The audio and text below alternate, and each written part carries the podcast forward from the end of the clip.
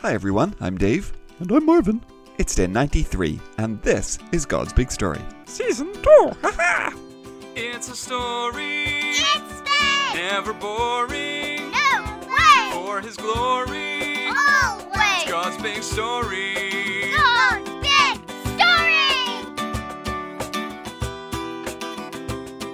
So, welcome back, boys and girls. Today we are halfway through week 19 of season 2, and after today we have just 7 episodes left before we take that long summer break. Hi everyone!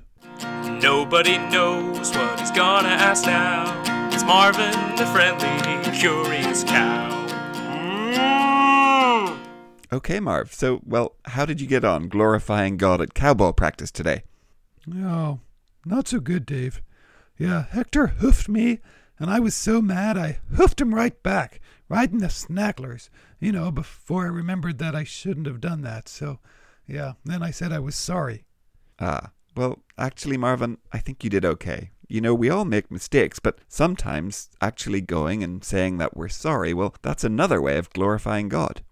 Oh, oh, I hadn't thought of that. Oh, great. And yeah, I did help Coach Barry carry all his stuff to the barn. Okay, good work, Marvin. Well, keep at it. Right, it's Wednesday, shall we? Oh, for sure, Dave. Yeah, hit that button. Hey, it's Wednesday. Everything is okie doke. Here comes Benjamin, and he's gonna tell us a joke. Oh! Woo! Hi, guys. Hi, Benjamin. Okay, Benjamin, so just two more jokes before the break. Yep, just two more doses of hilarity, Dave. Hold on to your sides, boys and girls. They might well split. Hmm, yeah, not sure I've recovered yet from Corinthing his hair. Oh, yeah, I don't blame you, Dave. That one was hilarious. But don't worry, today's is just as good. Get ready to laugh, everyone. Here it comes. Why was Paul mad when the Corinthians came dressed up like crabs to his fancy dress party? Oh, I don't know, Benjamin. Why was Paul mad when the Corinthians came dressed up like crabs to his fancy dress party? because he had written them a letter telling them to stop being shellfish. Uh, uh, Ooh, ooh, ooh, shellfish. Yeah, 'cause it sounds like selfish, Dave. that's a good one, Benjamin. Yeah, thank you, Benjamin. oh, no worries, Dave. And don't worry, next week's joke will be just as good. Yeah, I'm not sure that was exactly my concern. Anyway, have a great week, Benjamin. Yeah, bye, you guys. Bye, Benjamin. Okay, Marvin. So, well, for us, back to Corinthians. Now, so far we've heard as Paul has urged the Corinthians to put others before themselves, right? In all things, living for God's glory, not living for themselves. Oh, yeah, sure. There's been a lot about that, Dave. There has. Now, today, Paul turns his attention to what was going on when the Corinthians were coming together to worship. Oh, okay. Now, we're going to skip past the first part of chapter 11, which is all about whether men and women should have their head covered or whether they should have long hair or have their hair cut. Ah, well, why did Paul care about that, Dave? Well, Marvin, for us, what you do with your hair or what you wear on your head, well, that's mostly just a fashion choice. You know, what you want to look like. But back then, that stuff was more important. It could be a way of showing respect or disrespect, showing authority, or acknowledging someone else's authority. For our American listeners, kind of like how when you hear your national anthem, you take your cap off. But it was even more complicated back in Corinth. So, well, we're going to skip by that, and we're going to jump in where Paul talks about the Corinthians celebrating the Lord's Supper, or communion, as it might be called in your church. Oh, okay. Yeah, with the bread and the wine, right? Yep, that's it. Now, in a lot of churches today, you take a tiny little bit of bread and a tiny little mini glass of wine or juice, right? Oh, yeah, yeah, I've seen those. Yep, but back in Paul's day, Christians would have eaten a whole proper meal together. Oh, okay. So here's what to listen for today, Marv. Paul says that when the Corinthians were eating together, one person was left hungry, but what about the other person? Huh. Okay, so one's hungry. What is the other person? Got it, Dave. Great. Okay, so Adam, over to you. Hi everyone. Today's reading is from 1 Corinthians chapter 11 verse 17. In the following matters I don't praise you. Your meetings do more harm than good. First, here is what people are telling me. When you come together as a church, you take sides, and in some ways I believe it.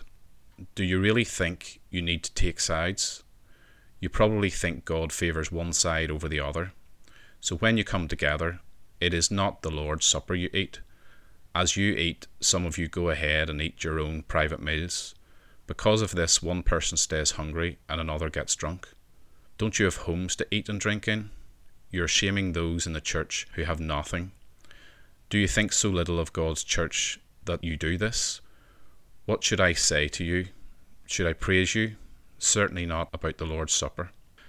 I passed on to you what I received from the Lord. On the night the Lord Jesus was handed over to his enemies, he took bread. When he had given thanks, he broke it.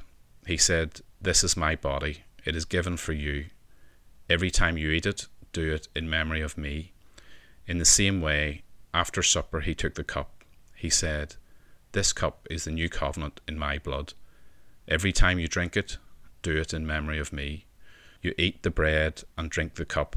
When you do this, you are announcing the Lord's death until he comes again. Eat the bread or drink the cup of the Lord in the right way. Don't do it in a way that isn't worthy of him. If you do, you will be guilty. You'll be guilty of sinning against the body and blood of the Lord. Everyone should take a careful look at themselves before they eat the bread and drink the cup. Whoever eats and drinks must recognize the body of Christ. If they don't, judgment will come upon them. That is why many of you are weak and sick. That is why a number of you have died. We should think more carefully about what we are doing. Then we would not be found guilty for this. When the Lord judges us in this way, he corrects us.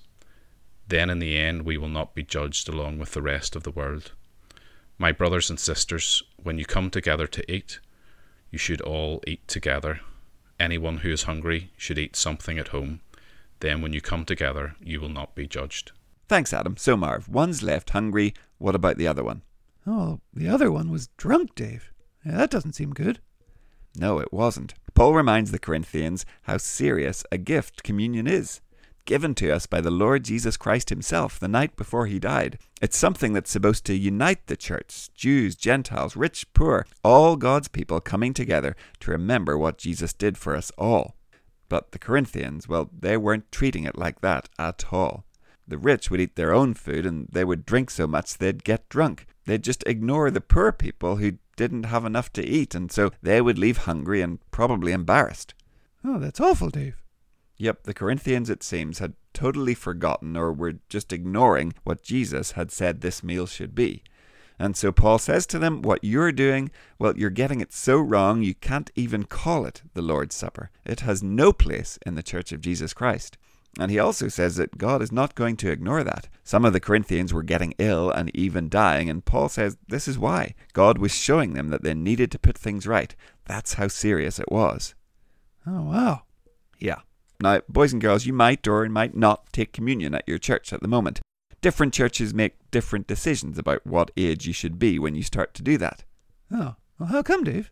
Well, Marvin, because it's such an important, serious thing, some churches want to make sure that you're old enough that you can really understand what it is that you're doing. And so you might even do a class before you start taking communion. But whether you take communion or not, well, church is still about coming together as a family, united by Jesus.